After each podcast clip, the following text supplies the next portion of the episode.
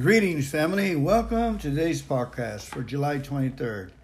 Today, the scripture we'll be reading is found in Ephesians chapter 5, verse 19 to 20. It says, Sing, sing to the Lord, always giving thanks to God the Father for everything. Ephesians 5, 19 and 20. For everything, even in our hiccups, in our wrong choices, our wrong words, in our anger. and everything means everything in every language you can find. Everything is all. All in the Greek is all in Spanish and English. You stub your toe, someone left you with an unexpected bill, someone cut off part of your limb, poked the eye out. The Lord always giving thanks to God, the Father, for everything most of the time we were in the wrong place, wrong time, doing the wrong things and not getting into the Word and being humble and staying home. I got myself into uh, situations that I give thanks that I did now. That's that's the God's wisdom of intelligently and miraculously changing the past. If you don't want to take advantage of changing the past, uh, stick to your own format. You know of. Uh, giving people free rent in your head, but resentments, discomforts, you know, which is three quarters of the uh, sicknesses are in the hospital from people from not accepting situations and not turning it, learning to turn it over. It's a skill. It takes about 10 years of failure. Keep trying. I'm reading to you today from Streams in the Desert. I'm just asking God what direction, and I picked this July 23rd, and this Ephesians 5 19 through 20. That's the one that I always tell everyone. Thank God I'm a misfit. Thank God I messed up. I thank God for my life just the way it is. You know, it came to mind there was a homeless guy named Joe that no tea. He would come by to our AA meetings and once in a while and have a cup of coffee. Long hair, white guy, and uh, living out there. And then I say, hey, Joe, where you been? He'd been missing for a few months. He goes, oh, I was in jail. I got caught for drunk. And he goes, hey, they gave me these books in jail. I was able to take this one home. And he loaned it to me, and we exchanged books, and we started talking. And I said, you know how you can um, remember to thank God? Because the last time, did you thank God? For? He goes, I forgot all about that. He goes, this is what we're going to do. We're going to put a little stick in your left shoe and a little small one on your right shoe just to remind you to say, Thank you, Jesus. Every time you take a left step, say thank you, and the right step is Jesus. Thank you, Jesus. Thank you, Jesus. That's all I want you to say. He said, Okay, let's give it a try. He said, I have nothing to lose but just a little discomfort. So he did it, he did it, and the next thing you know it, he started helping a family member that was up in age that every once in a while would contribute coffee or something to the uh, the the program. And uh, and he started coming more and more, and he started he got a place to live, and he he reconnected with his grandchildren up in Washington somewhere, and he was gone. And all it took was, thank you, Jesus. Thank you, Jesus. Thank you, Jesus. And that's not been the first person, you know, that have determined to try it. You know, to try to thank God for that means to thank God for all things. When you say Jesus to a situation, it falls back, it falls down, it just is exploded with goodness. And that bad situation is used as a catalyst to propel us forward where God's will wants us to be. Thank you, God, for your will. I don't understand. Thank you, God, for my past actions. I don't understand. Thank you, God, they did that. Thank you, God, I did that. Thank you, God, I subconsciously said this. Um, thank you, God, for her. Thank you, God, for him. Thank you, God, for the economy. Everything. I mean, we're going to the Creator, to the source, and very intelligently say, Thank you, Jesus. Amen.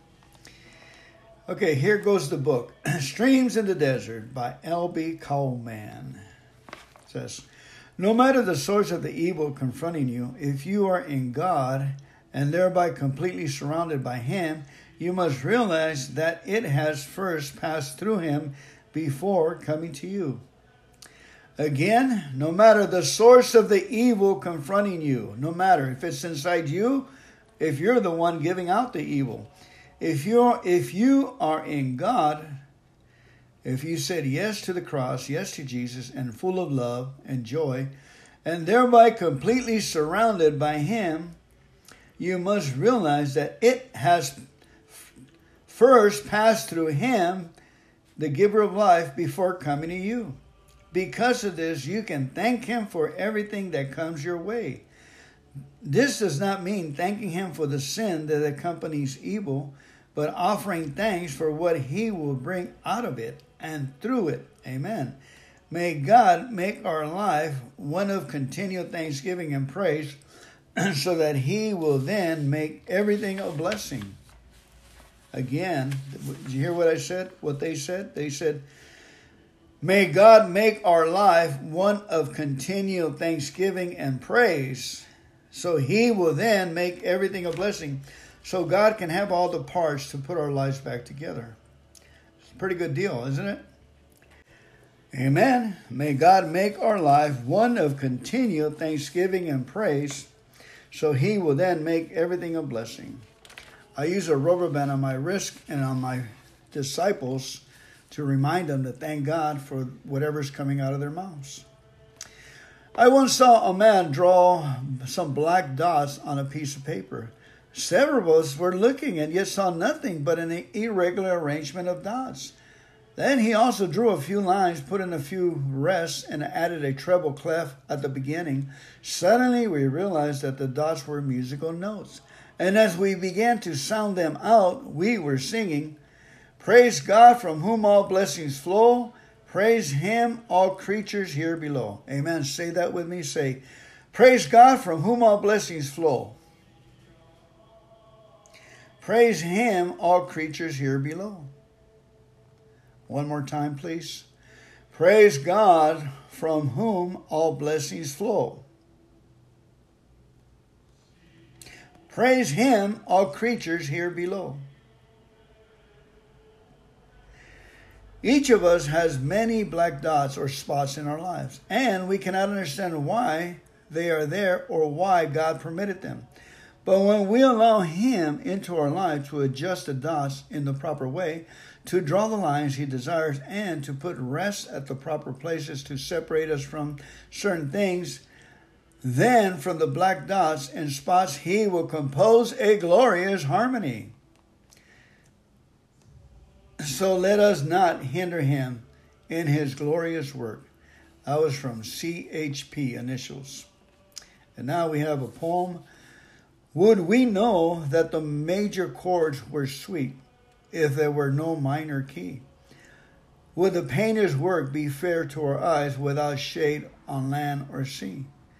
Would we know the meaning of happiness? Would we feel that the day was bright if we never known what it was to grieve, nor gaze on the dark of night.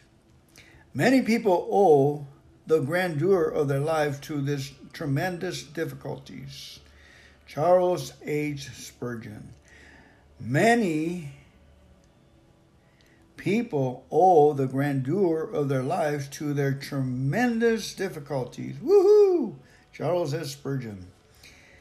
When an organist presses the black key of a great organ, the notes are just as beautiful as when he presses the white ones. Yet to fully demonstrate the capabilities of the instruments, he must press them all. He, we must praise God in all things, good and bad. Thank him, God. Give him everything. Say, thank you, Jesus. Amen. Thank you for coming on today's reading. It was fabulous. It was wonderful. It is good. It makes it makes for a good life. Before we go, I'm going to read you a, a testimony of someone that decided to do that, to thank God in all things. So I'm going to pick it random from the book Answers to Praise by Merlin Carothers. And here we go. It says, State policeman writes in, I want to share what God did during your visit to our church. I'm a 30 year old state policeman and a former serviceman.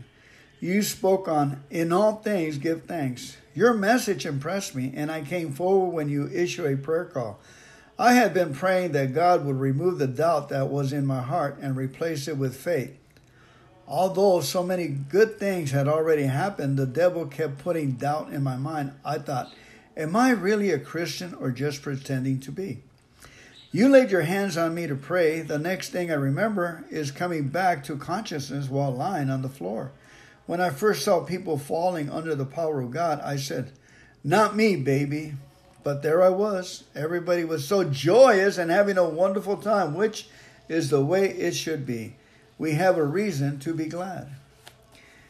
The author comments God is touching people in every occupation. It is awesome to see people fall under the power of the Holy Spirit.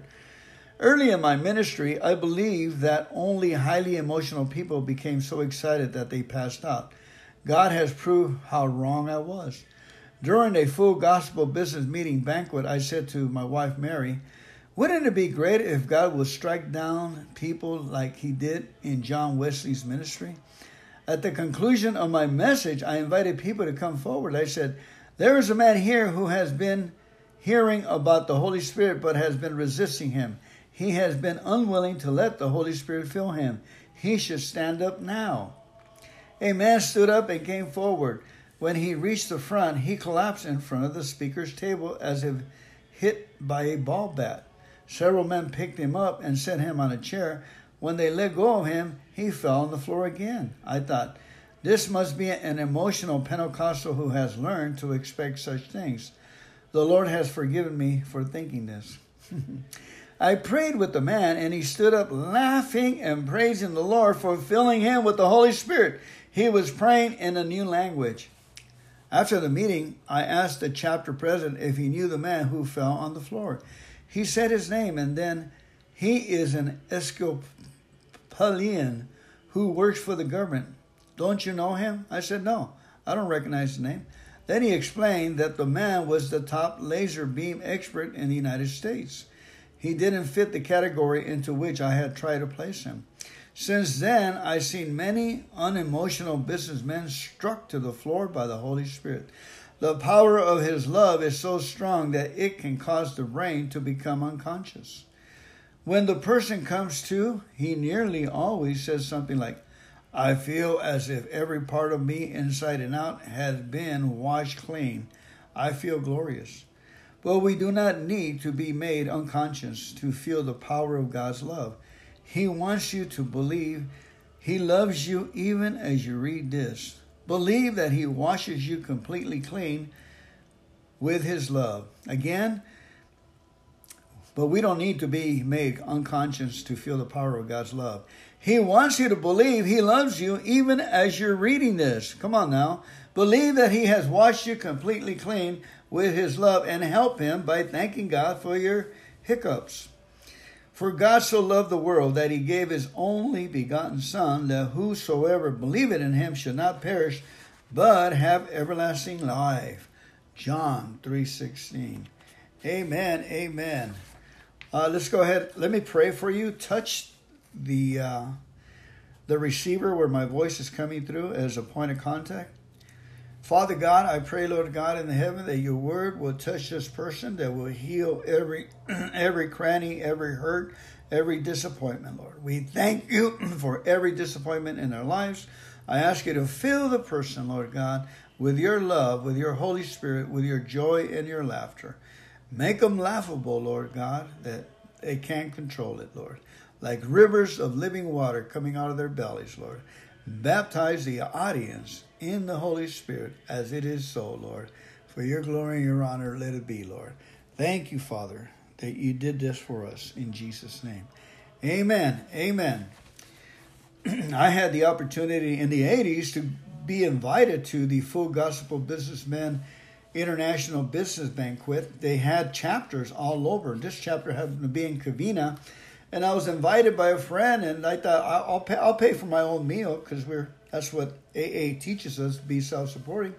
And the man wouldn't have it. The man was about 84. I was about 20, 30 years old, and we went, and the people on the table were all over 80 years old, and they were all gray-headed, and they were all talking to each other and I'm just enjoying watching them love on each other as they're talking. And then the speaker started.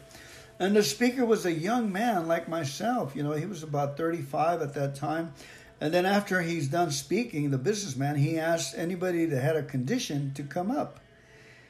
And this one lady, uh, you know, a couple of people, one lady came up and he prayed for her and he put his hand right under her chin as he prayed for her and the power of God came and zapped her, and she went down to the ground. I'm watching this, and the young man takes a look at his hand, and he's, he's looking at it and goes, What happened?